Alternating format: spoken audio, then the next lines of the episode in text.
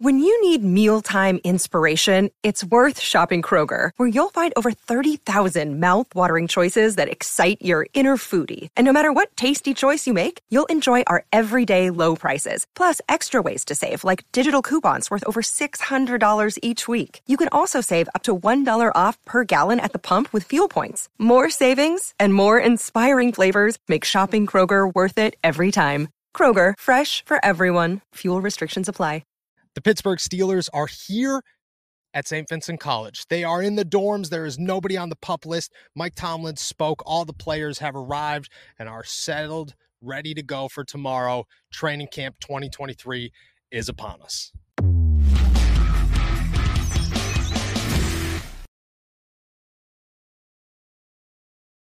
What's going on, everybody? I'm Noah Strackbein. Thank you for jumping on to Steelers to Go, your daily to go cup of Pittsburgh Steelers news and analysis live from the parking lot of St. Vincent College in Latrobe, Pennsylvania, coming to you every single day. Find us on youtube.com slash all Steelers talk or subscribe anywhere you get your podcast today. We're going into exactly what we've been talking about all offseason, and that is that the Pittsburgh Steelers have a special feel about them. They have a second year quarterback in Kenny Pickett, who's seemingly a proven winner at this point. There is a lot of growth left in front of him, and I'm not going to say that this guy is elite or headed to somewhere special. What I'll say about Kenny Pickett is he did exactly what the Pittsburgh Steelers wanted him to do a year ago, and that is learn how to win in clutch in clutch situations. When it is crunch time, those two minute drills, the red zone offense, third downs, do not turn the ball over, do not make dumb plays, win football games in big moments. And what did he do all season? When those big moments arised, most times he came away victorious.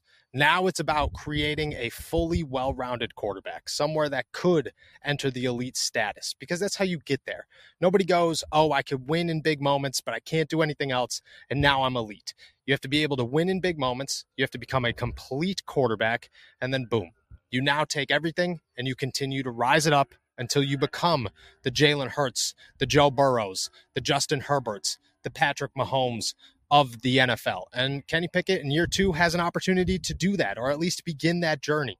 And you got that today. Talking to Kenny Pickett, you realized very quickly, and talking to the players and Mike Tomlin, that he has full control of this team. The offense is going to be built around him this season. Him and Matt Canada, along with Mike Sullivan and everybody else, kind of formulated a game plan that is accustomed to what his strengths are and what he's capable of doing best, which I think is going to be to do wonders, work wonders for the Pittsburgh Steelers moving forward. Then you got guys like Najee Harris, who is, well, the guy's pissed off, and every running back in the league is pissed off, and they have the right to be pissed off.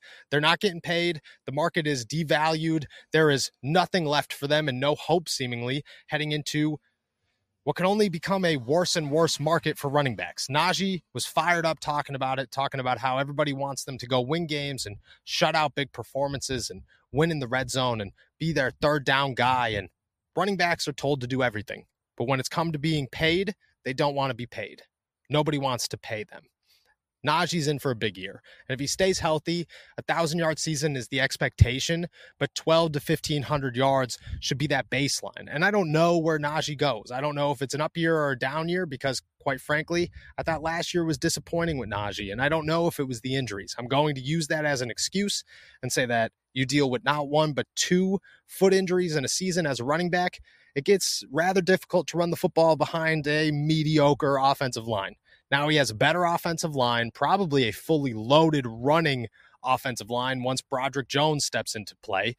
A better quarterback situation, better wide receivers, a big tight end in Darnell Washington. It just seems like big things are coming for Najee Harris. You talk to the defense, and well, everybody and their mother thinks that the Pittsburgh Steelers defense is going to be one of the best, and it's hard to argue against it. Alex Highsmith shows up, and not only is he fired up about his new contract and believes that this is a big year for the Steelers defense, but his only goal right now is to go win a Super Bowl, and he doesn't care about anything else whatsoever. I want to go win a Super Bowl. TJ Watt talked about how he's kind of becoming impatient and wants to go win a Super Bowl. And this is it. He needs some postseason success. It's been a long time since anybody in Pittsburgh's won a playoff game. They're getting tired. The pressure is as high as it's ever been. I think that's the biggest thing here is you look at the Pittsburgh Steelers and you say this team does have a special feel. This team does have something about them that you want to believe in, that you want to put your faith in and see how far it could go. But at the same time, you look at history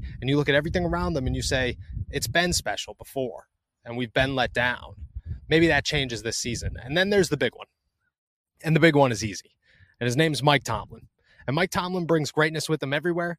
But he had the greatest Tomlinism I think I've ever heard when he said, I'm on 10 always. And that was the answer to whether or not he has more pressure because he acknowledged that his time as a head coach in the NFL is limited, that he has seen more days than he has left.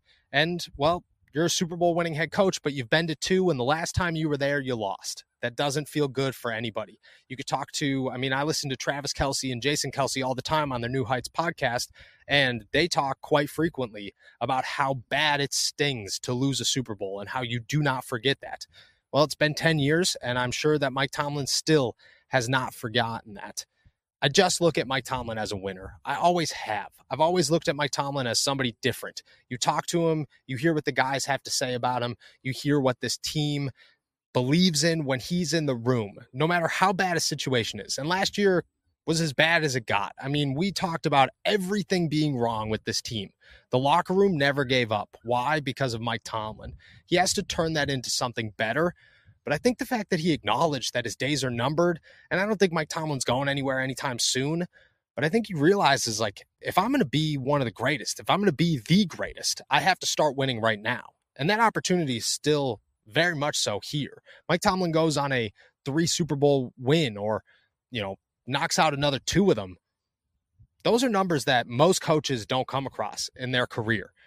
Mike Tomlin's still got a very, very, very big opportunity. But all around, that was really the the forecast of day one, the outcome of day one, the vibe and the feel of day one is this team fully believes that they have something special. This is not a team with holes. Last year it was okay, like we know what we have, we know where our struggles are. We understand that it's a new quarterback situation. We understand that the offensive line is a little weak. We understand that there are holes on defense and that there are concerns here, and we're young. This year, it's everything on paper looks very good. Everything on paper looks like the Pittsburgh Steelers should be a team that is very dangerous. And they're quite frankly tired of losing in the postseason. They're quite frankly tired of not making the postseason.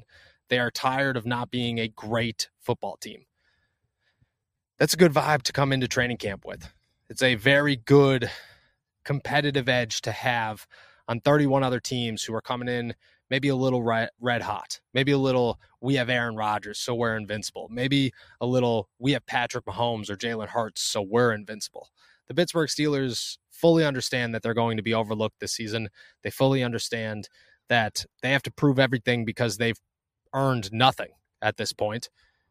And to be quite honest with you, it sure sounds like they got it in them to go out and earn everything that they believe they should be given, everything that they want to go out and get and succeed in. That's a great place to feel and to be. And coming in here, the feel of the Pittsburgh Steelers was special. And I've said it all summer, and I'm going to say it again. Live from Latrobe, we're off. And the Pittsburgh Steelers, they feel damn special.